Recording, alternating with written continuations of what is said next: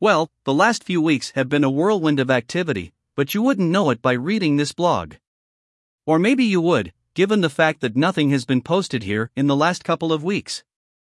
Nevertheless, the good news is that we got our new company, WorkCompCollege.com, officially launched last week. The bad news is that the launch itself was not without technical issues. We took the virtual campus, which is offering comprehensive training and certification in whole person recovery management, live during a streaming webcast from the SAWCA All Committee Conference last week. The event was at the Broadmoor Hotel in Colorado Springs.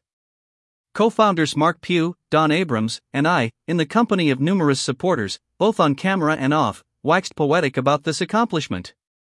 Unfortunately, it turns out that our audio feed was malfunctioning, and no one could hear us.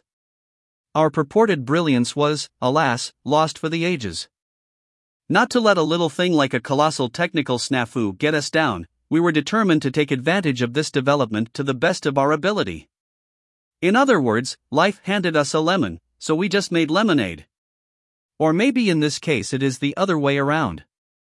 That will be up to you to decide.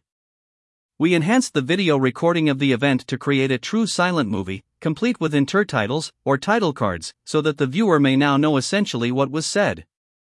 True, we took a few abbreviated liberties in the interest of brevity, but you'll get the gist, I'm sure. So without further ado, I present to you the 7 minute live launch of the WorkCompCollege.com virtual campus in silent movie form. Go get the popcorn and enjoy.